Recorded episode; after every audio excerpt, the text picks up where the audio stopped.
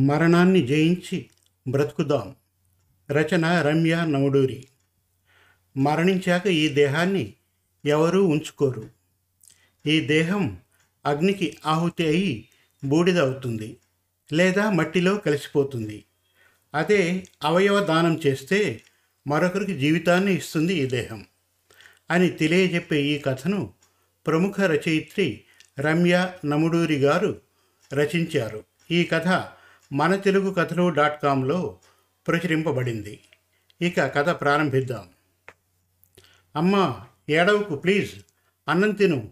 అన్నం తినమ్మా అంటూ తల్లికి దగ్గరగా జరిగి అన్నం ప్లేట్ అందుకొని తినిపించాలని ప్రయత్నం చేస్తున్నాడు వంశీ. కానీ తను ప్లేట్ని తాకలేకపోతున్నాడు. తల్లి కన్నీటిని తొడవలేకపోతున్నాడు. అప్పుడే గుర్తొచ్చింది తనకి. తను చనిపోయి రెండు నెలలవుతోంది అని. నేను చనిపోయాను. ఇప్పుడు అమ్మ పరిస్థితి ఏంటి? నేను తప్ప అమ్మకి ఇంకెవరూ లేరు. ఇప్పుడు అమ్మని ఎవరు చూసుకుంటారు? అనుకుంటూ ఏడుస్తోంది వంశీ ఆత్మ. ఇంతలో కాలింగ్ బెల్ మోగింది. కుసుమ ఎలాగో ఓపిక కూడా తీసుకొని లేచి వెళ్ళి తలుపు తీసింది. ఒక ఇరవై ఐదు ఏళ్ళ కుర్రాడు. అతను చూడ్డానికి ఇంచుమించు వంశీలాగే ఉన్నాడు. అమ్మా లోపలికి రావచ్చా? అని అడిగాడు. రాబాబు ఎవరు నువ్వు? అంది కుసుమ. నేను వంశీ ఫ్రెండ్ని. వంశీకి ఇలా అయింది అని వచ్చాను అంటూ వంశీ ఫోటోకి పూలమాల వేసి అక్కడే కింద కూర్చున్నాడు. పైన కూర్చోబాబు అంది వంశ- వంశీ తల్లి కుసుమ. పర్లేదమ్మా మిమ్మల్ని అమ్మ అనొచ్చా? అన్నాడు ఆ అబ్బాయి. కుసుమ కంట కన్నీరు తుడుచుకుంటూ తప్పకుండా పిలువు బాబు ఆ పిలుపుకి ఎలాగూ దూరమయ్యాను అంటూ కొలబడి ఏడుస్తోంది. వద్దమ్మా ఏడవకు నేను నీ కొడుకునే అంటూ దగ్గరకు తీసుకుని ఓదార్చాడు. అక్కడే ఉన్న వంశీ ఆత్మకి ఎంత ఆలోచించినా వచ్చిన అబ్బాయి ఎవరనేది గుర్తుకు రావట్లేదు. కానీ తను ఎలాగూ ఓదార్చలేకపోతున్నాడు. కనీసం ఎవరో ఒకరి ద్వారా అయినా అమ్మకి ఓదార్పు లభిస్తోంది అని సంతోషించాడు. అమ్మ ఆకలి వేస్తోంది అన్నం పెడతావా? అన్నాడు ఆ అబ్బాయి. అయ్యో అలాగే బాబు అంటూ లోపలికి వెళ్ళి ప్లేట్లో అన్నం పెట్టుకుని వచ్చి తెచ్చింది కుసుమ. అమ్మ నాకు చాలా ఆకలి వేస్తుంది కానీ నువ్వు తింటేనే నేను తింటాను అన్నాడు ఆ అబ్బాయి. అతని మాట తీరు కూడా అచ్చు వంశీలాగే ఉంది. నా కొడుకు కూడా అచ్చు ఇలాగే ఆకలేస్తుందమ్మా కానీ నువ్వు తింటేనే నేను తింటాను అనేవాడు అంటూ భోరును విలపించింది. అది చూసి వంశీ ఆత్మ ఘోషించింది.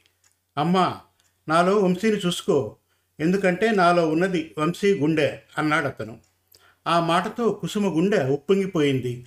అంటే నువ్వు నువ్వు అంటూ ఆ అబ్బాయిని ఆత్రంగా చూసింది. అవునమ్మా నేను రాముని. ఎవరికైతే నువ్వు చనిపోయిన నీ బిడ్డ గుండె దానం చేసి మళ్ళీ ఆయువు పోసావో ఆ బిడ్డని నేనే. నా పేరు రాము. నవమాసాలు మోయకుండా నీకు మళ్ళీ పుట్టిన పాతికేళ్ళ కొడుకుని. నాలో గుండె కొట్టుకుంటోంది అంటే అది మీ దయ అమ్మా. ఈ గుండె నీ బిడ్డది అన్నాడు. కుసుమ కన్నీటితో రాముని గుండెలకు హత్తుకుంది.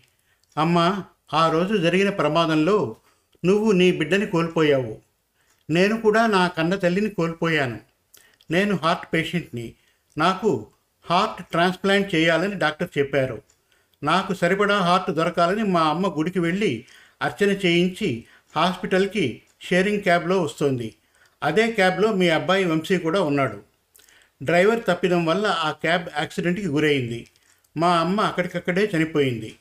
ఇక వంశీ బ్రెయిన్ డెడ్ అయ్యాడు. కానీ అప్పటికే నేను హార్ట్ ప్రాబ్లంతో హాస్పిటల్లో ఉన్నాను. అదే హాస్పిటల్కి వాళ్ళని తీసుకొచ్చారు.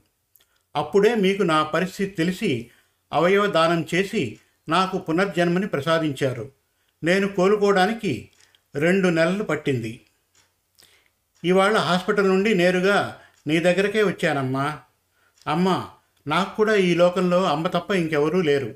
ఇక నుండి నాకు పునర్జన్మని ప్రసాదించిన నిన్నే మా అమ్మగా భావిస్తాను అంటూ కుసుమ కాళ్ళపై పడి వెక్కి వెక్కి ఏడుస్తున్నాడు. లేనాన్న ఏడవకు. ఇక మీదట నువ్వే నా కొడుకువి నేనే నీ తల్లిని అంటూ దగ్గరకు తీసుకుంది కుసుమ. వారిద్దరిని చూస్తూ వంశీ ఆత్మ సంతోషంతో ఉప్పొంగిపోయింది. నేను చనిపోలేదు.